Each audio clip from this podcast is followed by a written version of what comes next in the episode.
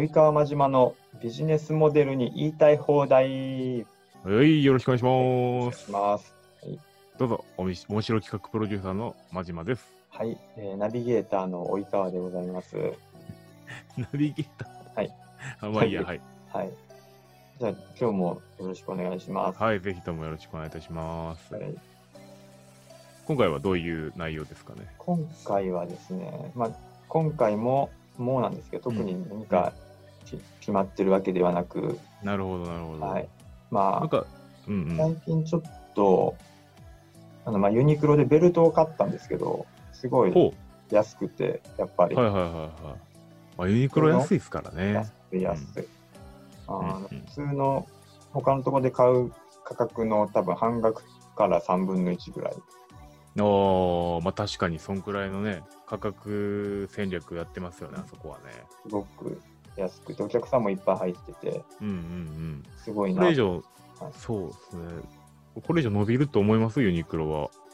そうなんですよね。なんか、大きくなっていき、安売りの企業ってなかなかこう、ある一定のところを超えると、うんうんなんか難しいのかなっていう感うん。じは難しいっていうのは。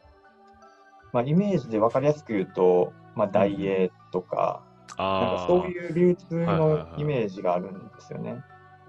なるほどまあ。ダイエーとかまあ自社商品ではなくて仕入れてやってたので、粗利幅がちょっとうんうん低いかなっていうのはありますが、まあ、でもユニクロもまあ安く、あとは中中国も今、わ割となんなんていうんですかね、結構大変な状況なんで、うんうん。まあ、そういうところとか、大丈夫なのかなとか思ったりとか、なんかこはう、まあ、大丈夫な効果でいくと、まあ、一、日本っていうのは結構ローカルじゃないですか。うんうんで日本をローカルとして捉えて、確かユニクロ、ニューヨークにオープンしましたよね、最近。あなんかコロナ禍でも。うんなんか、1店舗オープンしてるのと、あとその、日本だったら、その、物流センターを、こう有明にあるものと、もう一個なんか西日本にも一個作るみたいな話がニュースで出てたかなとは思うんですけど、積極投資してるので、まあ、そういった意味ではその、まあ、未来はある程度見えてるんじゃないかなとは思うんですよね。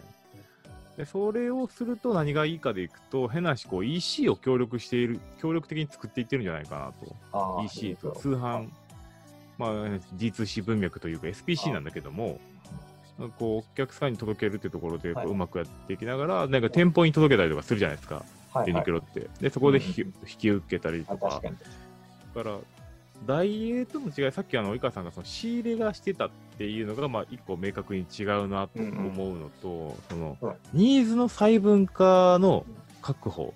はあはダイエーが失敗した理由いくつもあるとは思うんですけど、うん。その中央集権型やったっていうあうんうん。話が一個あるかなと思ってて、はその、はい。現場、例えば北海道の商品と九州の商品を同じにしてたっていう。話を聞いたことがあると。ああ。なんかすごい、うん。アパレルとかは沖縄で流行ったものをもうその時点で掴んで、北海道が季節が変わる頃にはそれがなんか流れてるとか、なんかそういう話も聞きますもんね。うん、そうそうそうそうそう。それもデータ化していって、で、そのニーズを、こうその店舗だったらこういう店舗みたいな形で、なんかこう、お客さん起点でいろいろと考えてるんじゃないかなと思って、では、い EC やったら EC で何が売れるかみたいな、もう全部データベースを使ってやってるのかなって、それもやっぱその、タグあったじゃないですか、そのはいはい。バーコードみたいなタグ。はい。あのタグをうまく使いながらやってるんじゃないかなと思うので、はい。なんか変な話その大英が失敗したその中央集権型っていうところよりかは、やっぱりユニクロは1本も2本も当然進んでるので、うん。まあ、はい。まだまだ伸びるんじゃないかなとは思うんですけどね。なるほど。ね。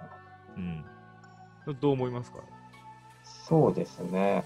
あのー伸び切った後、伸び切った後というか、結局、証券って借りられてるじゃないですか、その、うん。一つの業態に対しての、あの、市場。そこが割とこう、満杯になってきたときに次の柱を立てれるかどうかみたいな、そういうところなのかなと思っていて、うんそろそろその売り上げの天井が見えてくる頃なんじゃないかなっていうのは感じるんですよね。あとは。あの、柳井さんのごご年齢といいますか。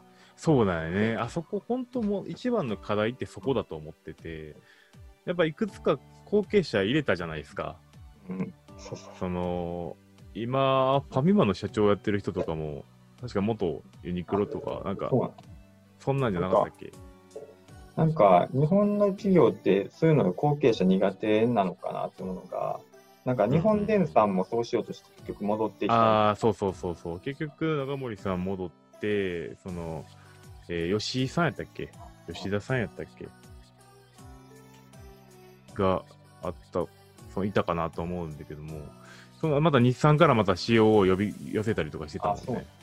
うん、まあ、ソフトバンクもなんか一瞬だけインド人のああ、いたね、いたね、いたね。はいで、結局また孫さん戻ってきてみたいな。だとかうんうんうんなんかね、そういうパターン多い。昔で言うと、松下電器とかも、うん、ああ、確かにね、うまくいかないよね。一回壊さないとダメなんだろうけどね、多分そういうの、組織の連、なんか、かといって、こう、海外がうまくいってるかでいくと、別にそうでもないような気がするんだけどね。ああ、なるほど。確かにそうですね。大企業の人たち。だから、まあ、なんなんとか家みたいな風になっていくには、またまだちょっと話それてきたけど、うんうんうん。なんか本当に持ち、なんかこう、資産管理会社みたいなところで、こう、うまくやっていった方がいいのかな。まあジャパネットはうまくいってるけども、やっぱ子供に承継していってるんで、ですよね。やっぱまあそっちだ、トヨタとかはうまくいってる方なんですかね。うん、うん、そうね。あとサントリーとかもね。ああ、サントリー。うんサントリーもでも創業家じゃないですか、大体。創業系入れて、で、向こう用紙入れて、創業系入れてみたいな、そんな感じだもんね。だからやっぱりそういうの方が多分今後もいいんだろうね。ううんん。結局、その伊東洋華堂の内紛も似たような例だったと思うし、うん、確かに。だからなんかそこの方がユニクロは課題が大きいかなとは思う。なので、まあ、今後は多分ユニクロまだまだまだ多分伸びると思う。一、ローカルである日本だけじゃなくて、海外もちょっと見ていきたいなと思います。はい、わかりました。どうもありがとうございました。ありがとうございました。は